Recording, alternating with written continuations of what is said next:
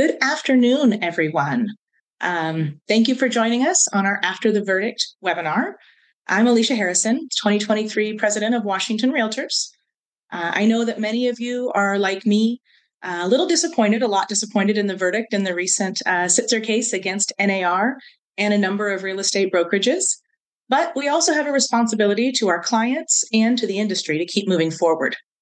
Our hope is that after this webinar, you will have some of your questions answered and some ideas of ways to elevate your practice of real estate that will help protect you and your firm. Um, I expect we'll have many questions today, and uh, we're going to f- get to as many of them as we can, but those that we are unable to get to today, um, we will do our best to follow up with a recording of this webinar and an FAQ sheet that will answer the questions that we're not able to get to live this afternoon. Um, so, a few housekeeping items to begin with. Um, first of all, we have turned off the chat function. I hope that you understand that we have um, hundreds or, or thousands of realtors who have registered for this webinar. And we thought that with that many people, the chat function could be very overwhelming. Um, if you want to ask a question, please use the Q&A feature of the webinar. That way, we'll be sure to see and record the question if we can't get to it live. Again, we will try to get to as many as we can, but we know we likely can't get to them all. Our CEO, Nathan Gorton, will close the webinar out and we'll have a list of resources for you and your firms. If you have ideas for additional resources that would be helpful, please don't hesitate to reach out to us via the Washington Realtors website. During times of chaos, I have always seen realtors step up and show their value. We all bring value to the real estate transaction, and while I'm sure you can't help but feel a little under attack, Washington Realtors has your back. Now, I'm going to turn it over to our fantastic moderator, our legal hotline attorney, Annie Fitzsimmons. Annie? Thanks, Alicia. So, based on the title of this webinar, After the Verdict, I'm going to assume that you all know that there are a series of class action lawsuits working their way across the country. I'm going to just jump right in with what is the status of those lawsuits and how do they affect us here in Washington state? So, all of the pending lawsuits arise out of an NAR MLS rule which effectively says compensation must be paid to a buyer broker through a sharing arrangement originating with a listing firm. Sellers offer compensation to a listing firm. The listing firm then shares compensation with a buyer broker firm. Out of that rule, the following allegations have been made in a variety of different ways in a number of different lawsuits the, the, the essential allegations are these it is unfair, say sellers, for NAR to have a rule that requires sellers to compensate the broker in the transaction whose sole purpose it is to drive down the price and terms of the seller. And that the members of the MLS uh, uh, require that the compensation offered by the seller be at a certain level, or the members of the MLS will not sell the seller's home. Now, m- many of you on this call may disagree with both of those allegations, but those are the allegations asserted by some plaintiffs. And then the final allegation that's at the heart of these lawsuits is that buyers are without a voice in the negotiations regarding compensation that a buyer pays to the buyer broker by funding the purchase price of the property.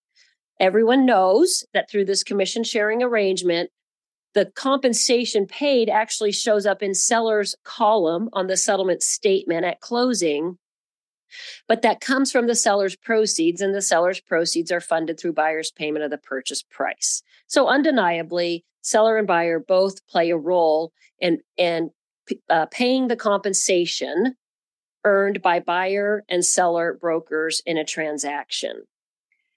Buyers argue that it is unfair that although they fund the compensation, they have no voice in determining the amount of the compensation. And even if a buyer successfully negotiates a reduction in compensation to the buyer broker, the buyer will receive no benefit from that negotiation because based on the commission sharing arrangement, any redu- any reduction in the buyer broker compensation goes back to the listing firm because of the commission sharing arrangement. Those are the allegations at the heart of all of the litigation that's pending out there. And and many of you, in fact maybe all of you on this call disagree with those allegations and I suspect many of your clients would disagree with those allegations. That's not what matters at the moment. What matters at the moment is that one jury has already heard those allegations and issued a, a, a, a decision in that case. And that was the case that came out of the Missouri lawsuit. We refer to that as the Sitzer Burnett lawsuit. And that jury rendered a verdict that's going to result in a $5.8 billion judgment. that's one of several lawsuits that are pending. Will that uh, verdict be appealed? Yes, it will be. But I am going to tell you that it is, broadly speaking, uh, difficult to overcome, to overturn a jury verdict in many cases. Certainly not impossible. And there are many instances where an appeal has succeeded in reversing a jury award.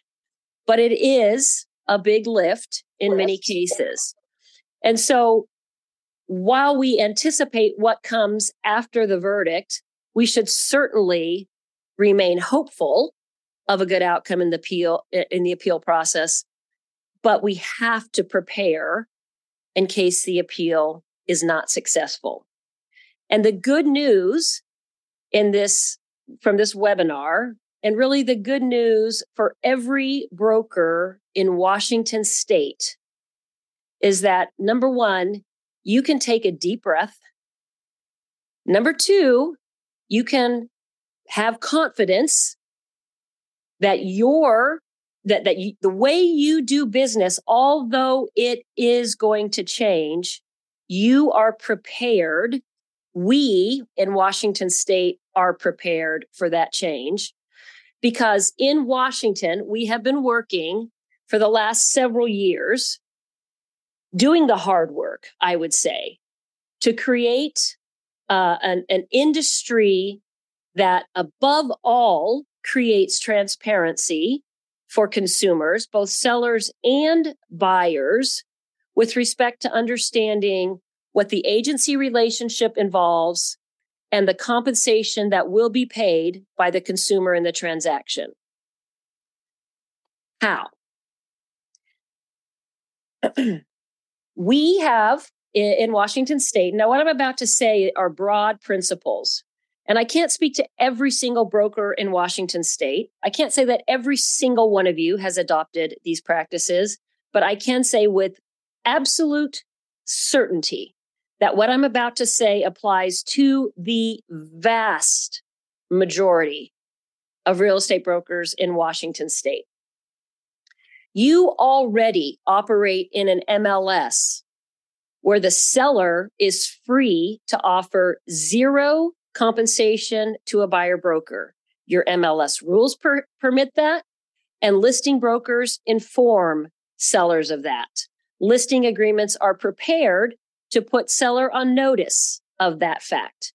Sellers are free to offer anywhere from zero to whatever amount of compensation they want to offer to a buyer broker. It is always the seller's choice.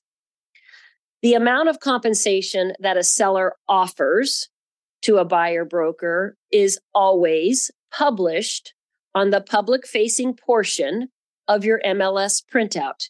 There is no deception possible to the buyer in a transaction as to what the seller is offering as the buyer broker's compensation because that amount is is identified on the face of the MLS printout that the buyer will see and it is restated on the face of the purchase and sale agreement right above the buyer's signature.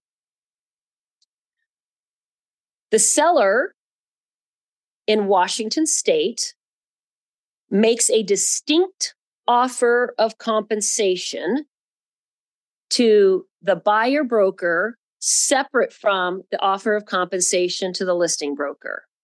Another term that's used for that thing is to for that uh, principle is to say that compensation has been decoupled.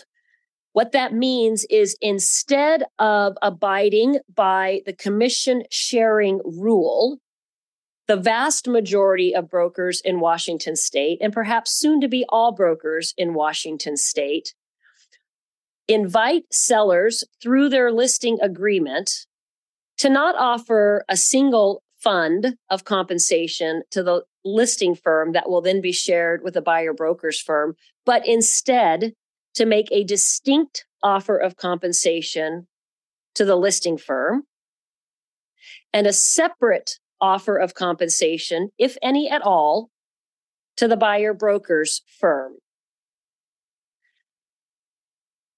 Finally, and I'm going to come right back to that one we just mentioned because what I'm about to say plays back into that.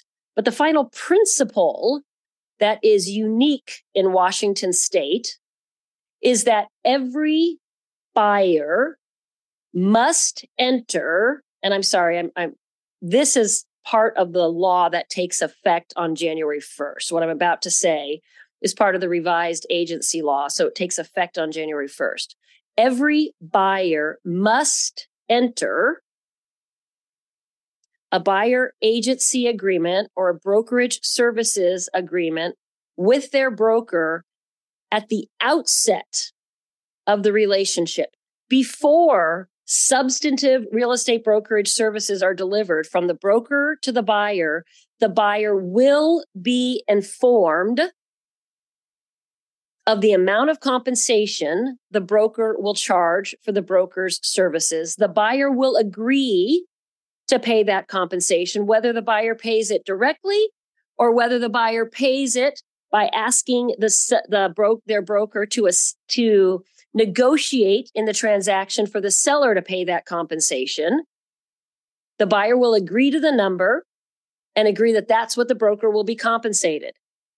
And because that will be a separately negotiated compensation amount between the buyer and the buyer broker, that means that if a seller has offered greater compensation than the amount that buyer broker is entitled to receive based on the negotiations between buyer and buyer broker, then it is the buyer who will receive the benefit of those negotiations between buyer and buyer broker, not the listing firm.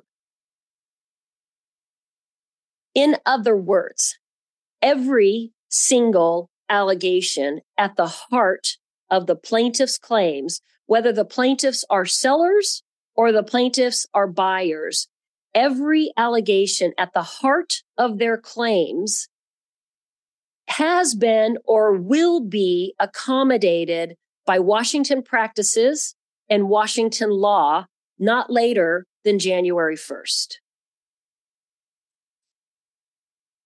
That's the end of what I want to tell you from a legal standpoint, giving you assurance that Washington state is in fact leading the entire nation. Every single one of you who sells real estate in Washington state you should be proud of your association. You should be proud of yourselves. You should be proud of your MLSs. All of you collectively have made really hard decisions in the last few years. You have taken positions that generated fear and uncertainty in the industry.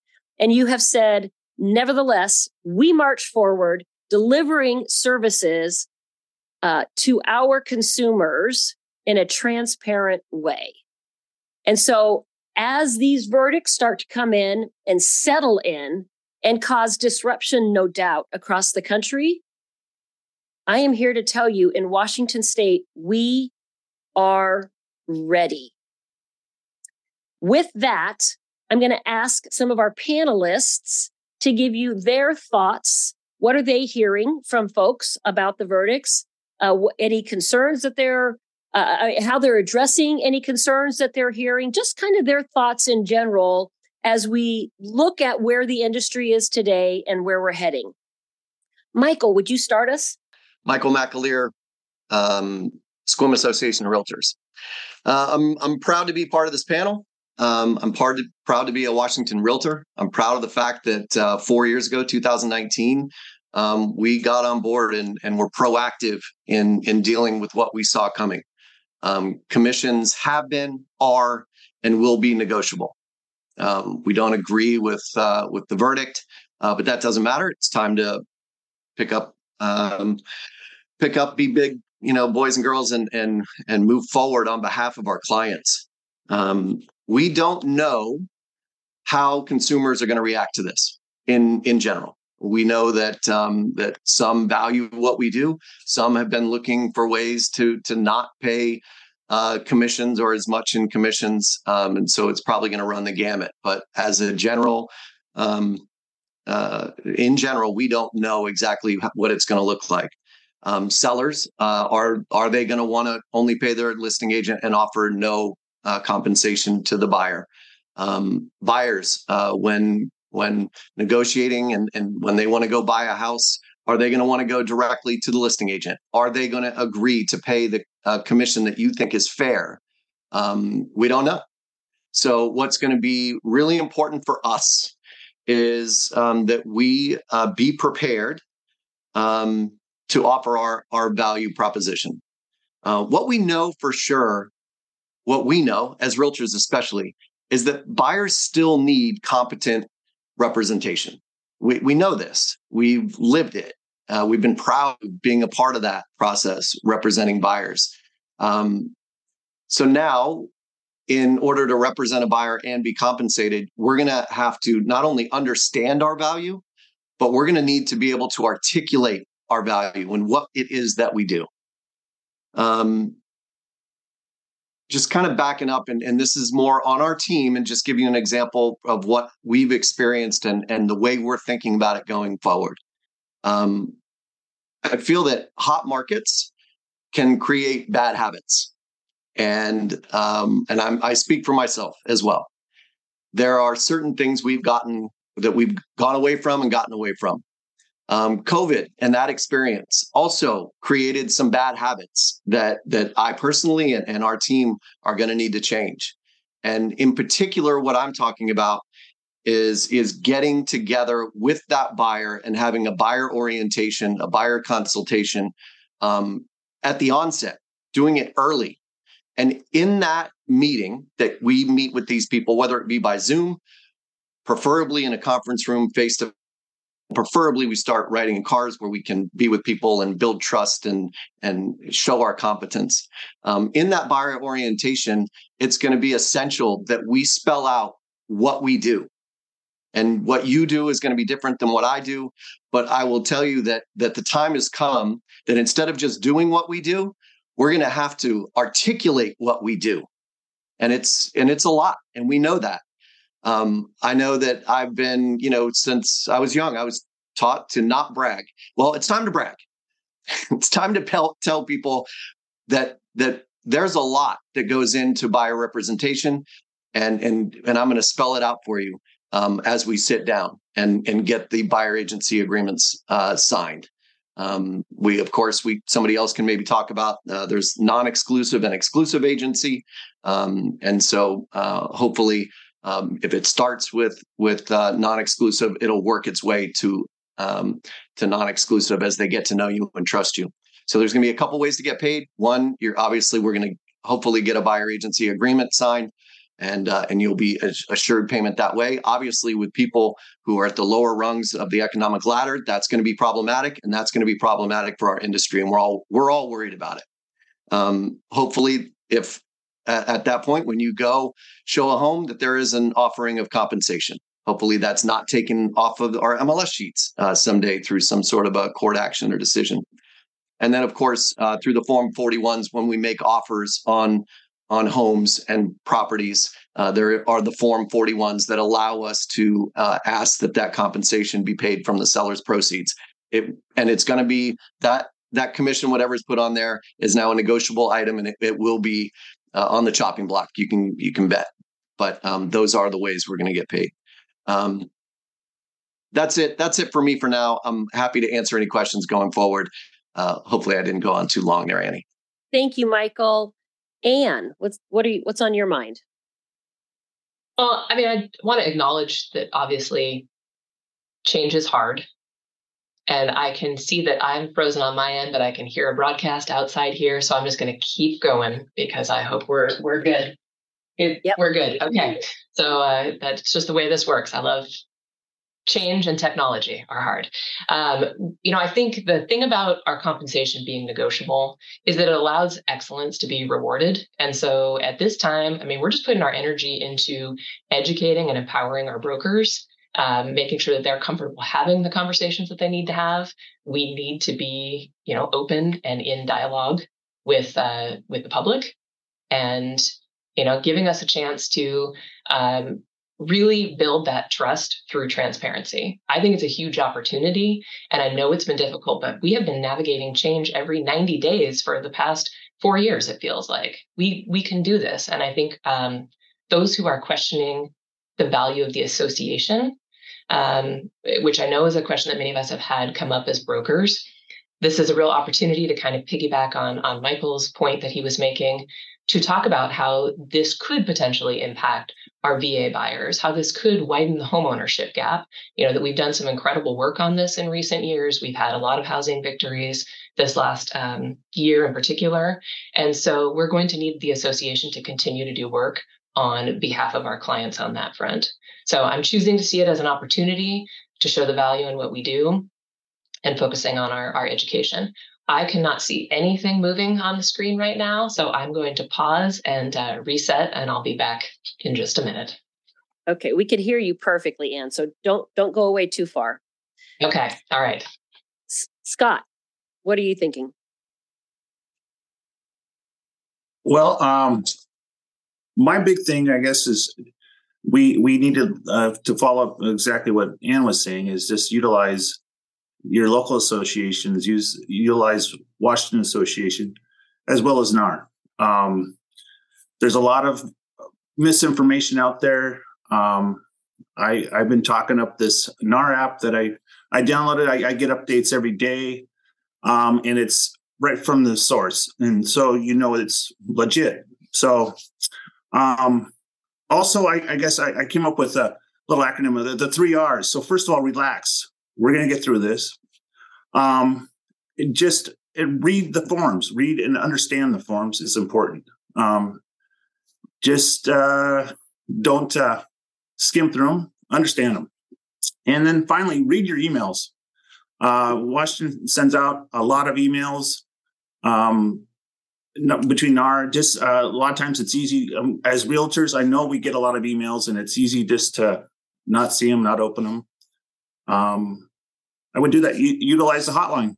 So every tuesday we get to see annie in our uh, sales meetings so anyhow. I i'm brief but this is all great information. We're represented across the state here and thank you for inviting me. Thank you, Scott. And boy, if I could echo through the loudest chamber possible what you said about read the forms. Of everything you said that's what i would actually pick up on and say please read the forms. That's it. Brokers if you want to know your value proposition forms are essential to any buyer or seller buying or selling a home and you are the one uniquely positioned in the transaction to know the forms not the consumer. You want to know what value you bring there's one tiny component of the huge amount of value you bring. Read your forms, understand them. Go to office training so that you can learn how to use them. Eric. Yes, thank you, Annie. Uh, I always, I, I love uh, the fact whenever you call on me, you a little bead of sweat drops from your forehead. Um, but actually, no, I think in all of this, I think there's a big opportunity because uh, obviously our agents are asking like, well, gosh, what's our conversation around compensation and what's that going to look like and uh, it's going to look different right i think uh, you mentioned the decoupling of uh, commissions uh, whereas and i'm on the forms committee so spoiler alert hopefully i'm not giving too much away but uh, as of the first of the year uh, the Northwest MLS listing form is going to show the commission in a different way. It's going to say the seller agrees to pay the listing broker a commission, seller agrees to pay the buyer broker a commission, and seller agrees to pay the listing broker if they're a dual agent commission, and it's separated out. And this is an opportunity to present the offer of compensation as a marketing tool, which is what it was intended for uh, from uh, the beginning of it. The practice started, um, and so uh, and it matters who makes the decision. And to Annie's point, um, the seller should have a say in this, and and and uh, base their decision off the information uh, about their marketplace, uh, their price range, their um, uh, the product they're offering, and the environment of the uh, uh, or the climate of the marketplace at the time. So there's a lot of variables that go into that, and um, the seller should make an informed decision whether or not they want to offer compensation or not, and understand the fact they have that option of not offering compensation. And so uh, on the other side of that, we have our our brokerage agreements that are going to be changing. Um, and those are very transparent to the buyer. And then in the meantime, if there is a disparity between the two things, um, there is an option to include 41C uh, uh, with 41C to negotiate uh, compensation back into the transaction. So I'm really, really proud of uh, the work that um, uh, Washington Realtors Northwest MLS has done on the forms uh, and all the input that's been given to allow for the widest array of options, right? For the for everyone involved in the transaction. And uh, happen to be in Idaho right now teaching, and I can I can tell you uh, we are really really far ahead of the curve on this. Uh, there are a lot of uh, state associations that are not as prepared for this as we are, and so that's very encouraging. I'm very proud of it, and uh, yeah, I think the conversations uh, and the explanations are going to change. Um, uh, and and we'll see if the behaviors do right. That's up to the consumers at the end of the day. So um, yeah, that's what I have to say. Thanks, Eric. And just one point of clarification: Eric is exactly right that uh, on January 1st, the Northwest MLS listing agreement will decouple commissions between listing firm and, and selling firm. But but that's actually already the case for the Northwest MLS listing agreement. It has been for a year. So Eric is uh, operates in Spokane. And the good news is that many more of our MLSs around the state are going to be using that Northwest MLS listing agreement. And so offering sellers the opportunity to decouple the commission offering between buying firm and listing firm. So that's that is really good news as far as again Washington state being prepared for what lies ahead. Let's see. Travis, all right. Hopefully my mic works fine. We don't have any technical difficulties. Um, I I want to talk about all of this is super important. Everything that Eric has said and Michael has said and Scott has said and Anna has said, it's all it's all relevant to the situation. I'm going to come at it from a little different side. I've been working in real estate now for 24 years and I wake up every day unemployed. I have to solve the challenges in front of me for that day. And I love it. I think it's great. And I think part of it is, and, and what's happening right now is I look at it from maybe I'm wrong, but this is a very exciting time to be a real estate broker. I think that there's going to be a lot of things that come out of this that are going to be better for us and better for the consumer. And maybe you call me crazy, I don't know, but I just I see it as an opportunity for us to do things better, to raise the level of professionalism and focus on the one thing that's the very most important thing is a relationship with the clients we represent. And in that relationship, it requires competency, it requires education, it requires going over the forms with them, like Annie said, explaining what they're signing, explaining what the forms mean and how it affects the transaction. There's just so much that's going to come out of this that's going to be better for, for us and for the consumer. And but that relationship is paramount. You know, if you aren't taking time to understand your buyer's needs, your buyer and, and what they're after, or your seller, and developing that relationship with them, it's gonna it will be a challenge. And so you're gonna have to spend some time on the fundamental of the relationship. And that is what then is reputation.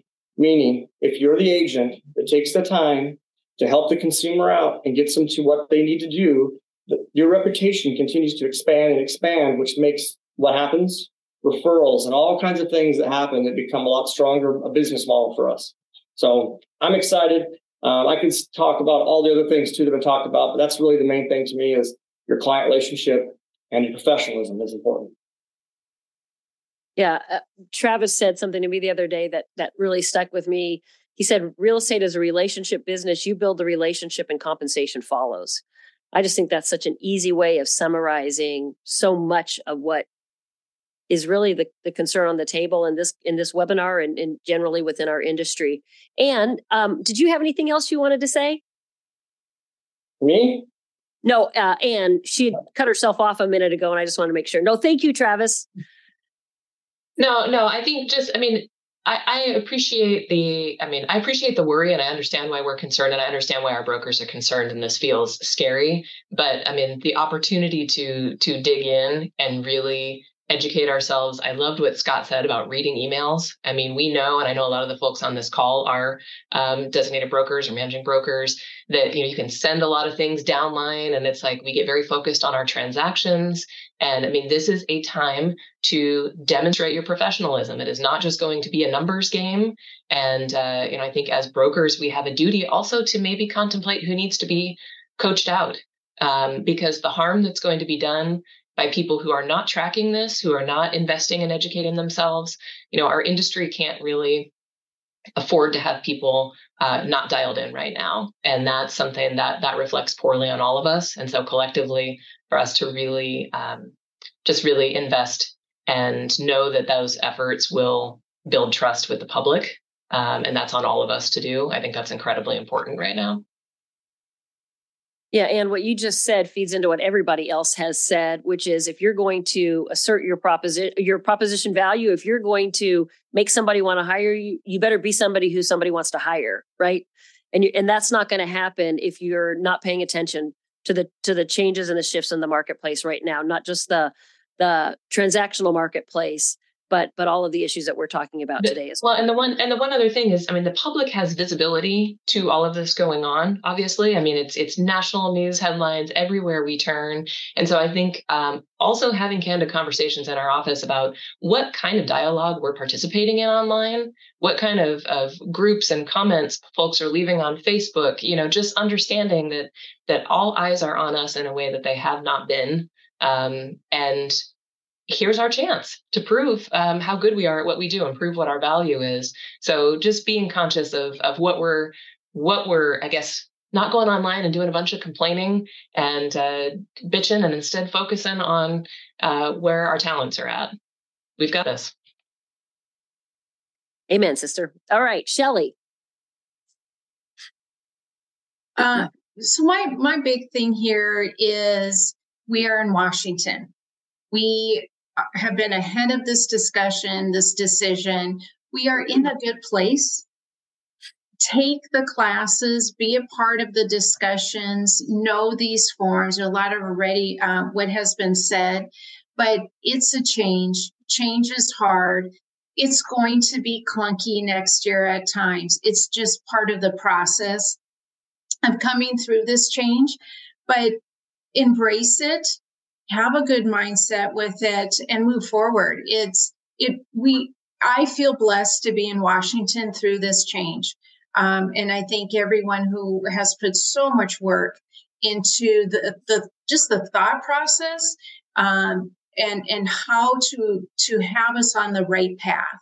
Um, and I did take a class yesterday, and the discussion in the room was wonderful and it came from all aspects. There were even things that were mentioned that I hadn't even thought of yet.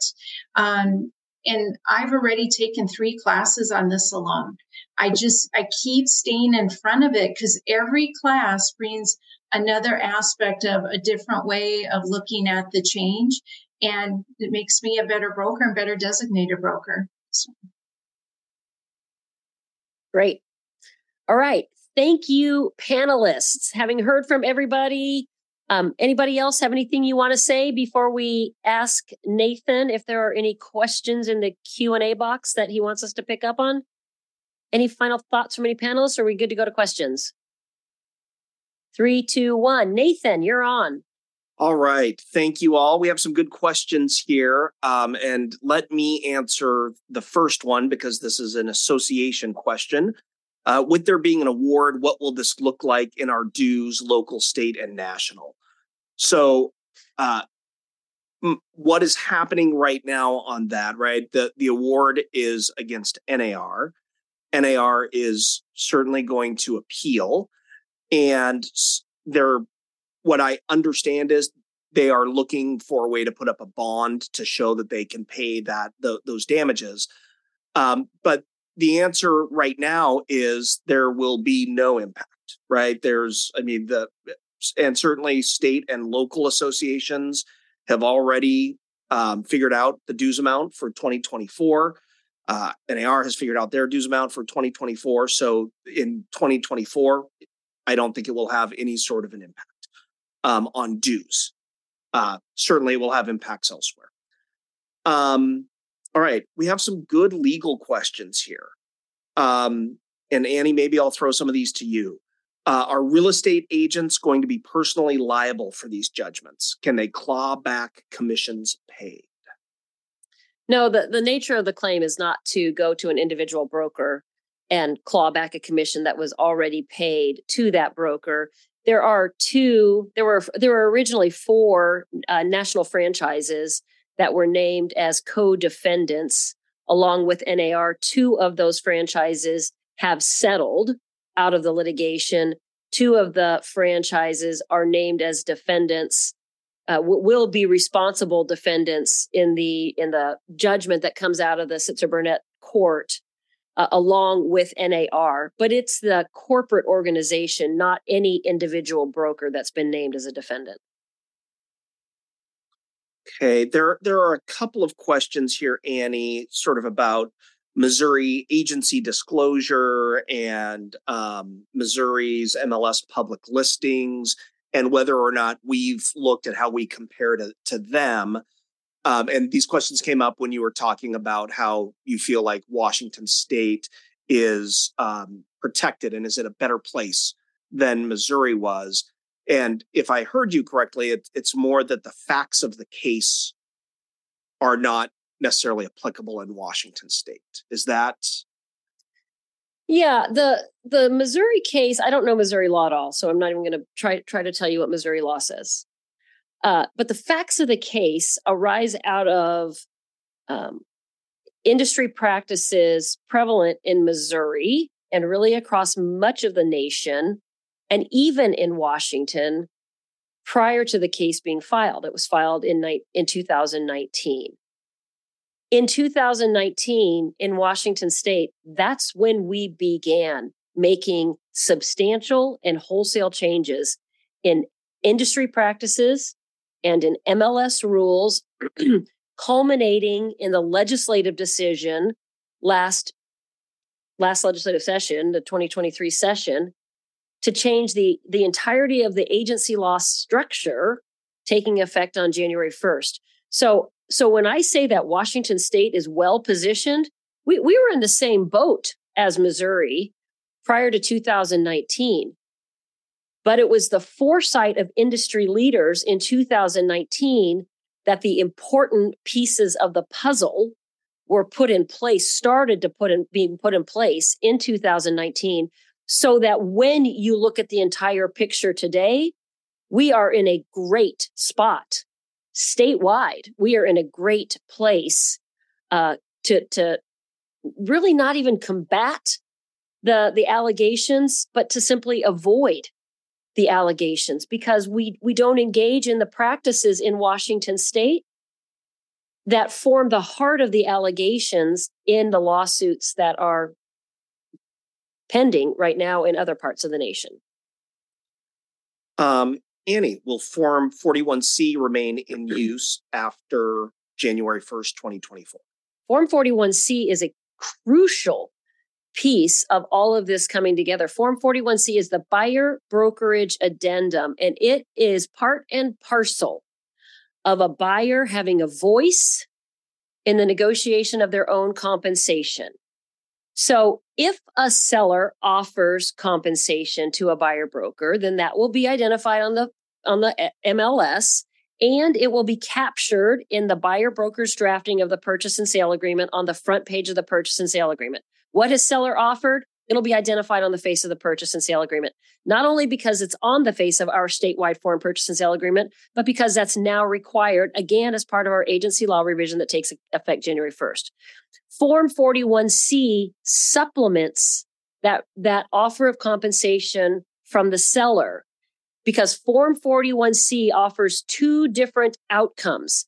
If the seller has offered compensation less than what the buyer owes the buyer broker based on an independently negotiated buyer brokerage agreement, then Form 41C is the form that the buyer will use in the buyer's offer to seller, asking seller to contribute additional compensation uh, to to the compensation seller either has already offered or if seller has offered no compensation then to contribute all of the compensation that buyer broker is obligated that buyer is obligated to pay buyer broker.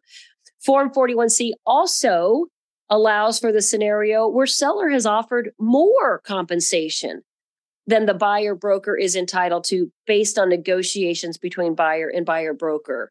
Form 41c allows the buyer and seller to agree that the additional compensation seller has offered not payable to buyer broker based on the agreement between buyer and buyer broker that it will be that it will uh, be returned either to the seller or be contributed to the buyer for the buyer's benefit. All of that is made possible through the language the boilerplate language the negotiation platform provided to the parties through form 41c it will be an absolutely essential part of your forms practices after January 1st and before January 1st, really.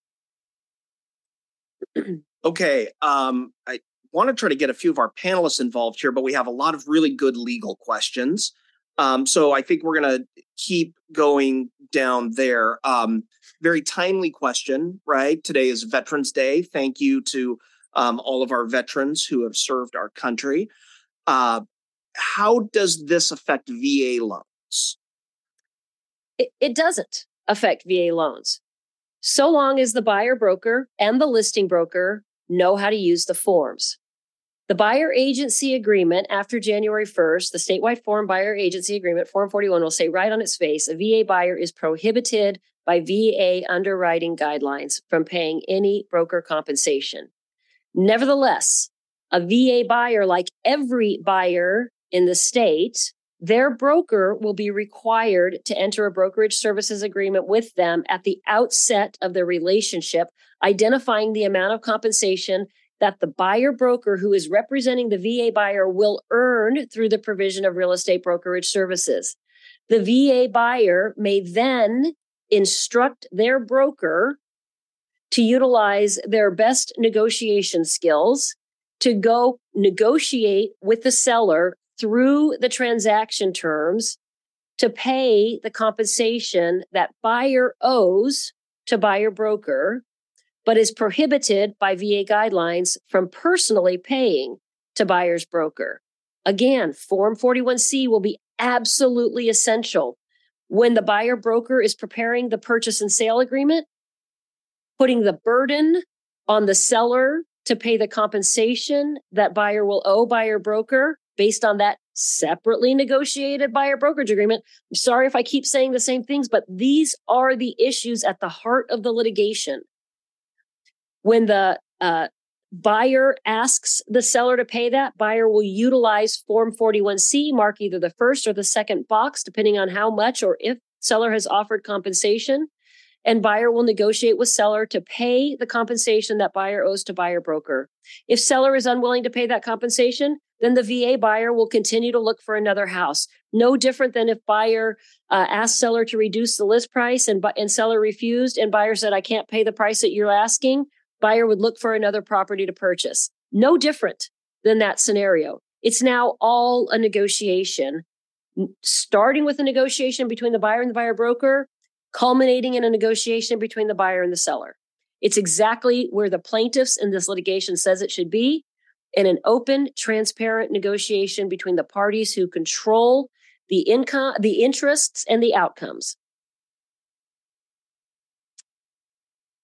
Okay, um, let's turn to one of our panelists. There's there's some questions about um, educating consumers on on buyer agency agreements and things like that. And Anne, maybe I could turn to you and ask what what are you doing to educate consumers that you're talking to about the changes that are taking place? I think the I think the first thing is obviously to to do what we're doing here, which is talk about things, take the class. I agree with Shelly or whoever said they'd taken the classes three times. I mean, you know, I've been through two already, and you know, we've got to get confident in how we're speaking on this. Um, and people when i started talking about it like on, on social media people are, are responding to me. I mean they're responding to me privately often. You know hey i've heard about the lawsuits obviously. Like i've been thinking about you. I've been wondering how your industry is doing. How is this impacting you? I mean folks are interested. I as at an appointment before this and that was the conversation on the on the doorstep. So you know first acknowledging that everyone's talking about it and we can either be in the conversation and providing some context and and perspective um, or leading the conversation so we're not just on the defense and and that's what i meant in terms of you know online platforms like facebook are drawn to blood in the water and so if we're in these public forums if our brokers are in the public forums and they're sort of responding and fear mongering and just getting all worked up instead of putting thoughtful messaging out there I mean, the the platform directs people to where those lively conversations are happening. So we're going to have to double down on uh, what our messaging is to the public. And we each, I mean, we're very good at that. You have to be good at that to be a, a broker who has a sustained business. So um, I think it's time to assert ourselves. Somebody else want to talk about that? I'll jump in. Um, the, I think one of the big things, and, and there was a panelist who had mentioned doing your your buyer consultation. That's huge, and if it's not something that is part of your everyday practice, this might be something to look at and to be comfortable with, because that is where you can really explain a lot of how the process works, what is going on, answer any questions or concerns that they have. That that is your time with them, and that is also how you build that that relationship with your client. Great, thank you. Um, Annie, there are a couple of questions about statute of limitations. And um, so I assume these changes over the last two to three years won't preclude us from a lawsuit dating back prior to these changes um, and a few other questions about that. So, can you talk a little bit about statute of limitations? Yeah, the the statute of limitations, broadly speaking, in an antitrust claim is four years, and so it it is important that many of the changes that were made in our state were made um, in October of 2019. Hip hip hooray! That's more than four years ago, and and, and that's kind of all I have to say about that. The different changes were made at different times, but we we are the, again the vast majority of brokers in our state are beyond the concern of any statute, statutory period um, regarding the allegations that are asserted. And there are no active lawsuits in Washington state on these issues currently that you're aware of. No. Great. Um, all right. Well, here's a question. So, if we as listing agents have to write an offer for an unrepresented buyer for our sellers, do we take on more liability? This question is not unique to, to this era. Uh, this, this has been a question that's percolated through our industry for for years. Remember what you do when when, when you're the listing. I'm sorry. Did uh, did you want me to answer this question? Yes, please. okay. Sorry, panelists. If one of you wants to jump in, just unmute yourself. But when you're a listing broker, remember what remember the burden you, you take in that listing agreement and through the agency law. You have an ongoing good faith duty to find a buyer for the seller's home, which means that if a buyer comes along and wants you to write an offer for the seller's home, you're going to write that offer. That's what you promised the seller you're going to do. You're going to work to find a buyer to purchase their home. Uh, there there's no obligation on you to represent that buyer. You don't have to be a dual agent. Certainly if if both buyer and seller want you to be a, a, limited dual agent after january 1st you could. But this question presumes that you're going to represent the seller exclusively and write an offer for an unrepresented buyer. Great that's what your seller expects you to do So go do it. Do you take on extra liability? You have enormous liability every single time you put fingers to keyboard. When you prepare a purchase and sale agreement, or when you help your seller accept a buyer's purchase and sale agreement offer, you are held to the standard of care of a lawyer. You are given a, a limited license of law effectively by the Washington State Supreme Court, 1985, Cultum versus Heritage House. And, and when you exercise that right to prepare a purchase and sale agreement, whether it's as a seller's exclusive agent or as the buyer's agent, yeah, you have liability. Absolutely. Which is why hopefully you also have E&O insurance. Again, take classes, learn how to draft properly, learn how to use the forms. Do you take on extra liability? I don't I don't know that that's necessarily the case. You take on liability anytime you prepare a purchase and sale agreement. Don't, however, breach your agency law duty to the seller who you represent exclusively by coaching up the buyer, by negotiating on the buyer's behalf. You you you deliver the pamphlet, the agency law pamphlet to the unrepresented buyer. You advise them that they're unrepresented and that you represent the seller exclusively. You ask them if they want to proceed without representation or do they want to go get their own representation, which they are certainly welcome to do. And if they say, no, I want you to write the offer, then you ask them, what do you want to offer? And then they tell you what they want to offer. And it's not up to you to coach them um, as to the offer terms that they want to make. It's their responsibility to know what they want to offer. You disclose in the face of, on the face of the purchase and sale agreement that you represent seller exclusively, buyer is unrepresented. And then below the buyer and seller signatures, you're going to identify your information as the listing agent, and you're going to leave blank the information below the buyer's signature disclosing the buyer agent. Great. Annie, here's a great question. When do we have buyers sign the buyer agency agreement? Do you have an answer for that question? The law answers that question. After January 1st, you are required to enter a brokerage services agreement with seller or buyer, if that whoever your client is, before or as soon as reasonably practical after you provide real estate brokerage services. It's a it's a definition that might seem hard to understand unless you unless you really think about just those very first few words. You're required to enter a brokerage services agreement before or as soon as reasonably practical after you provide real estate brokerage services. So in most cases, that's going to mean before it would be comfortable today. Many of you who enter a buyer agency agreement today, a lot of brokers in our state use buyer agency agreements today. And, and they enter the agency agreement when it feels comfortable to them and when it feels comfortable to the buyer. After January 1st, you're going to enter buyer agency agreements with buyers before it feels comfortable to do that. You're going to enter buyer agency agreements before you provide substantive real estate brokerage services. And the reason the standard says before or as soon as reasonably practical thereafter is because you are providing real estate brokerage services almost from the instant you meet a buyer. When the buyer says, Can you tell me something about this house? and you start talking, you're providing real estate brokerage services. I'm interested in buying a house. Can you help me? What do you know about the market? You start talking, you're providing real estate brokerage services. It's not it's it's unreasonable to think that you're going to say stop. I can't tell you even one word until you sign a buyer agency agreement. That's not what the law requires. The law allows you to answer those questions, but before you embark on providing any substantive real estate brokerage services, you're going to enter a brokerage services agreement with your client, whether your client is the buyer or the seller. Excellent. Um, by the way, I, I do want to make sure that we give one of our webinar attendees a little shout out. Um, April Connors is on the uh, webinar, state representative and real estate broker.